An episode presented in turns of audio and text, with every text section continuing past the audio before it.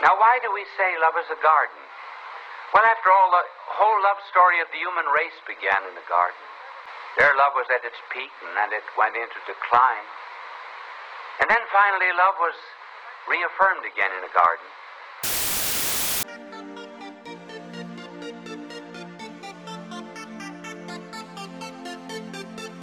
Hello, and welcome to another episode of Unadulterated Theology, a Christian philosophical perspective on issues related to sex, sex work, pornography, the adult entertainment industry, and subjects of the like. Today's episode is going to concern social media apps, but more specifically that of Tinder. There are other social media dating apps which function in a similar sort of way. Bumble and Hinge are popular examples.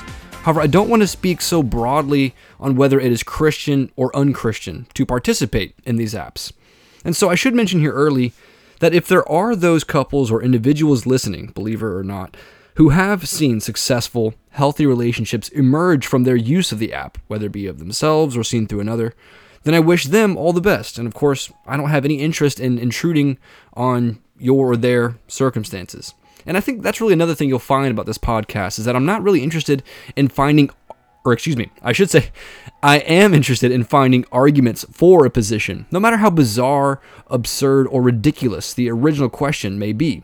Hence, I don't so much have an interest in telling you what to do, let alone what to think, and moreover, how little will you ever hear me, uh, or see me, I guess, employ that what would Jesus do sort of logic. And so, of course, far be it from this podcast, and especially from this episode. But with that said, however, this is still a Christian philosophy of religion podcast, and hence no surprise should be accounted for on the listener's part if they happen to hear a view which concerns the primacy and lordship of Jesus Christ in all things. Therefore, to move along here from those opening words, today's episode will concern Tinder and whether we can examine some philosophical arguments for or against it. As for my part, I'm simply going to travel through Tinder as to what it is, what the content entails, and then look at some objections for participating in it that perhaps you've maybe never heard before. Again, this isn't to rain on any parades about Tinder, but just that if you're considering opening up to the online dating world, Tinder should really be a non option for you. Now, of course, don't think from this that I'll be saying anything particularly new, nor especially will I really be saying anything that I've come up with on my own. These arguments are not really mine, and hence they stem further back into philosophical traditions and philosophic literature that concerns truths about the human person which I think are perennial and don't merely concern our present particular circumstance. So, to go ahead and get started with it, just last year, I started up what I called the Aponosis Project, which was a philosophical project, if I can call it that, that tried to critically analyze resources, materials, and media that were what I thought indicative of a bad philosophy of the human person, or sexuality, of love, and so on. Now, the purpose of this project was to provide what I think are some much needed mopping up of some bad philosophical muck that permeates much more broader platforms of culture. So, not just porn, but television shows, podcasts, blogs, and what brings me here today, Tinder. Of course, besides these variations, the project more precisely had an aim against pornography. However, if the broader philosophical project is to mop up the effects of a bad porn culture, if such a thing does exist, analogously then, the critique here of Tinder is equivalent to wiping off the dirt off one's pants. Both, after all, are intended to pursue cleanliness, or, in spiritual terms, holiness. But let's start with the more basic question, which is what is Tinder? Well, Tinder, in a statement, is a mobile dating app that is different from a dating website. There is no web address to which users may refer. Hence, all the activities of the app are contained exclusively therein. Now, the app asks users to provide limited, minim, uh, minimal personal information about themselves for potential matches, along with a brief selection of preferred photos attached by the user. And that's basically all Tinder is. You create an account, providing some photos of yourself, and thereby make yourself eligible by swiping to the left of someone's picture, which means not interested, or swiping to the right of someone's picture, which means interested. Now, there's actually a really interesting paper that I found on the conditions of Tinder's environment by Janelle Ward in her 2016 essay, What Are You Doing on Tinder? That's what it's called. She identified three conditions regarding Tinder's environment. First, reduced cues and increased control in profile construction. The second is local proximity of matches. And the third is a minimal filtering process. Now, regarding that first condition, reduced cues and increased control in profile construction, Ward writes, quote, communication is asynchronous and it cannot rely on nonverbal communication cues, which are harder for individuals to control. That is, in the dynamism that exists with person to person communication, there are limited conditions to which we could best express our own self presentation. However, given that Tinder constructs a form of communication that isn't dynamic but static, we are better able to have increased control over self presentation and our own image through the arrangement of whatever minimal information that we want to provide about ourselves. Well, interestingly enough, some studies have found that users do feel obliged to anchor their online identity in their offline embodied self. Hence, ample studies are being done in this area regarding users providing the conditions of their self image or self presentation to garner vindication, desirability, and authentication. Now, all this alone entails some exciting philosophical questions. And since we've only spoken rather matter of factly about what Tinder is, there is a sense in which I want to move more significantly towards being honest about Tinder. And again, if honesty should sound a term that's too harsh uh, or maybe all too typical from coming from a Christian philosophy podcast, then perhaps we could do better to say thoughtful. In other words, I'm personally convinced that if one is to participate sustainably or regularly on these apps, of course, referring specifically here to Tinder, then there's a kind of thoughtlessness that needs to come along with it. This thoughtlessness is on the grounds that you don't enter the playground with any prior expectations in mind, that you don't take this or yourself too seriously. The rejection that you do face on the app, air quotes behind rejection, for the most part, it's hidden from you anyway. You don't know who swipes away from you. Therefore, given that the sort of nonverbal communication that Tinder and other outlets inherently utilizes is not for the fostering of comprehensive, fully personable relationships, Tinder is one platform among many that allows for the human person to imaginatively construct themselves. And now this may seem like a strange way of speaking, but if you peer deeper into my words, you'll see that this seems to always be the case. The app presents you with either one of one or two choices, yes or no. And you can purchase, of course, boosts and other downloadable content on the app to help you get noticed. You can get more likes, um, or you can look at your likes, excuse me, you can uh, get more matches that way. But however, the app really only presents the user with each of their desired sex, and with it, these sort of anxiety ridden either or. Will you have them or will you not? And so from here, I think it'd be helpful to explain these points uh, with some philosophical arguments armed against Tinder. The first is that Tinder plays on the sensuous either or of erotic immediacy. So, Soren Kierkegaard, in his 1841 book Either Or, Part 1, he spoke of either or as being the primal philosophy of life, really of freedom, or unfreedom, really, of those individuals who are bound by an existence preoccupied with erotic immediacy. In other words, this individual loses themselves in dizziness or anxiety through the infinite possibilities that existence presents themselves with. Does he love me? Does he not love me? Does he love me? Does he love me not? And so forth. These individuals are like the double faced Roman god, Janus, looking back and forth in both contradictory directions they find themselves not knowing whether they are really stuck in the past or the future, whether their life is really a tragedy or a comedy. And it's interesting then that the swipe left or swipe right options reflect this similar philosophy of life. So, in other words, explained to the words of Soren Kierkegaard, in approaching Tinder, perhaps in approaching your life generally, you clothe yourself in possibility, which means from here that you remain in longing in desire, in yearning for that great something. To you, life situations and circumstances constantly present a bombardment of choices to you. Kierkegaard writes in his book If you marry, you will regret it. If you do not marry, you will also regret it. If you marry or do not marry, you'll regret both. Whether you marry or do not marry, you will regret both. Laugh at the world's follies, you will regret it. Weep over them, you'll also regret that. Laugh at the world's follies or weep over them, you will regret both.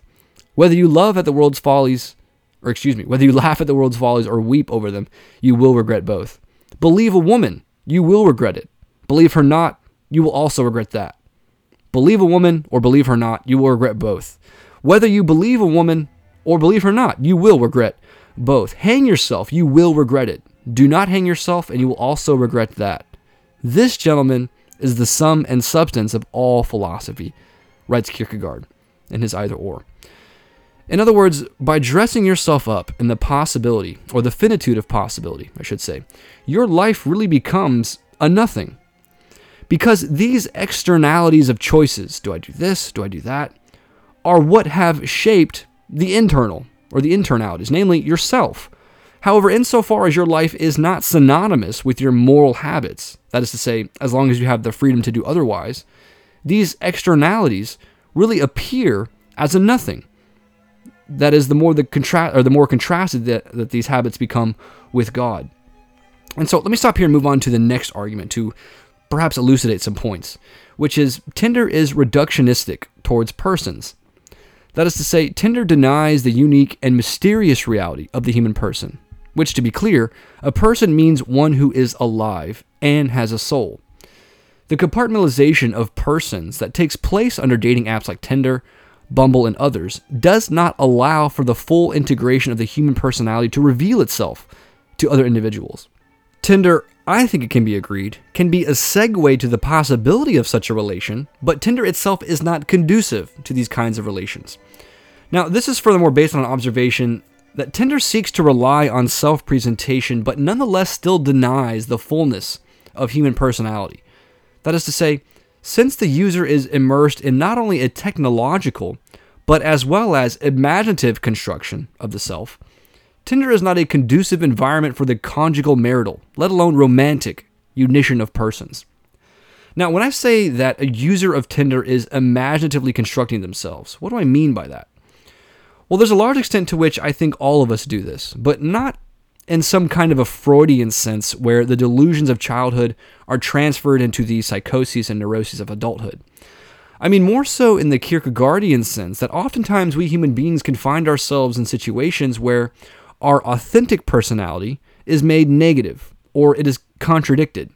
And this isn't a logical contradiction, but a existential contradiction. Now, what does that mean? Well, think of anxiety.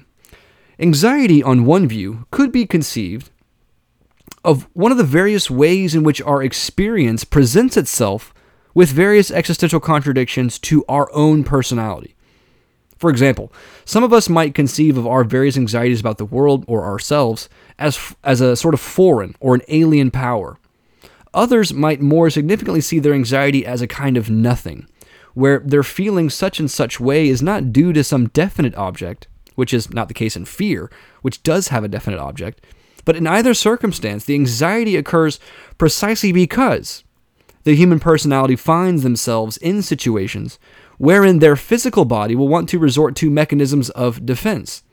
Oftentimes, then, our anxieties can bring us into situations that we didn't really choose to be in.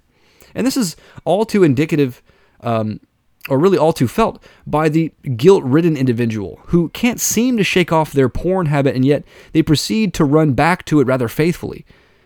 Anxiety then seems to have this very feature of sympathy and antipathy, of being propelled and repulsed by the same thing. And that's always been very interesting to me.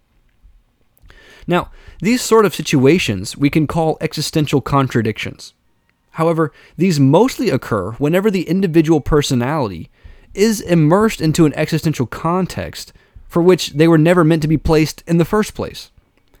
Yet, just because these existential contradictions take place, that doesn't mean that the individual is all the while conscious of them. This could lead us into a conversation of Kierkegaard's differentiation between conscious and unconscious despair, but I'll leave that for another episode.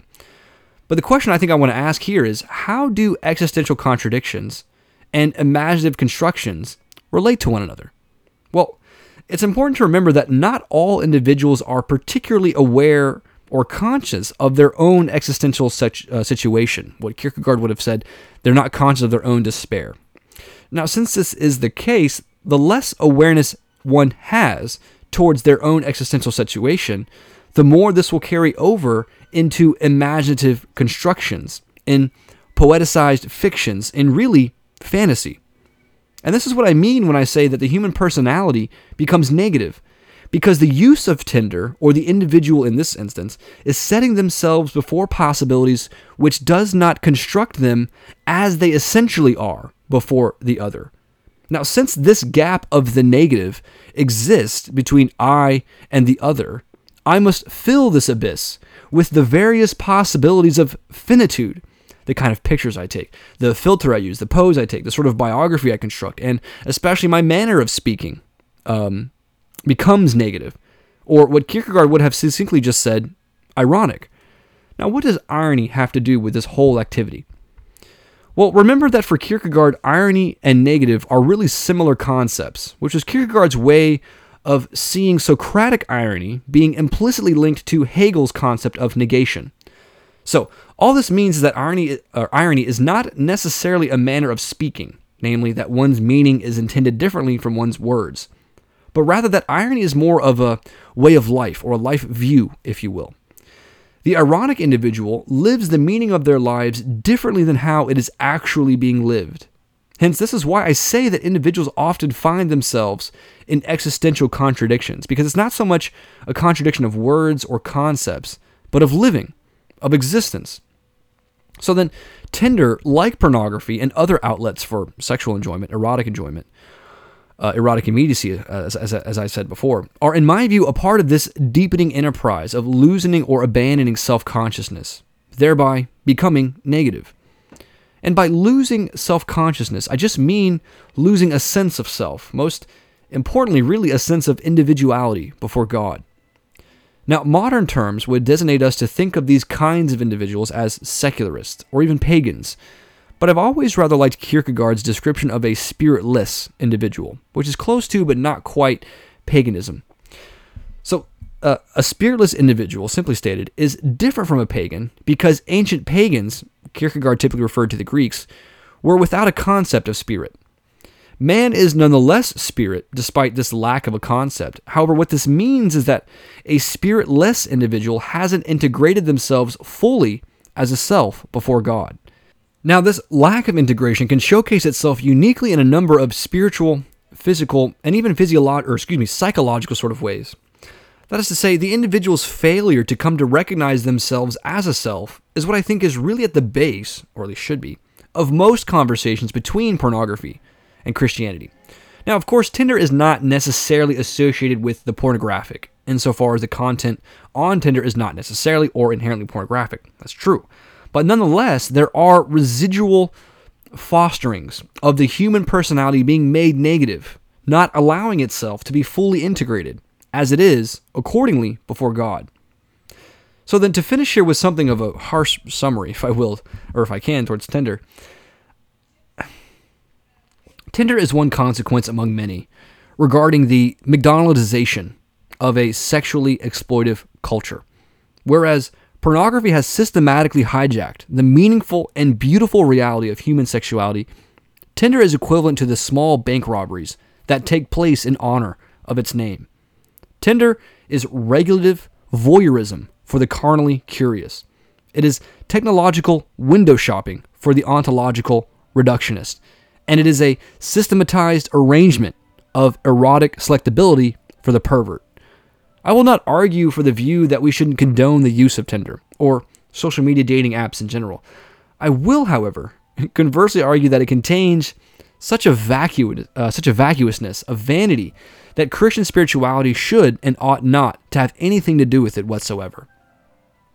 I'll go ahead and wrap up today's episode because I wanted to keep those thoughts rather brief, and maybe I'll have some more episodes in the future touching on these similar kinds of issues. But as I always say at the end of these podcasts, lectures, videos, and etc., thank you so much for retaining the time and the attention to make it to the end uh, of today's episode. God bless you. May God keep you. And if you haven't already, please be sure to follow the podcast and the page wherever else I have it available, which is on Facebook, WordPress, YouTube, Instagram, and some other places as well that I'm probably forgetting about. Uh, forgetting about. So be sure to check out as well the Hellenistic Christendom podcast. That's available on iTunes and wherever else podcasts are available. So again, I'll just finish there because I don't mean to over promote. But God bless you. Thank you so much and have a wonderful day or night.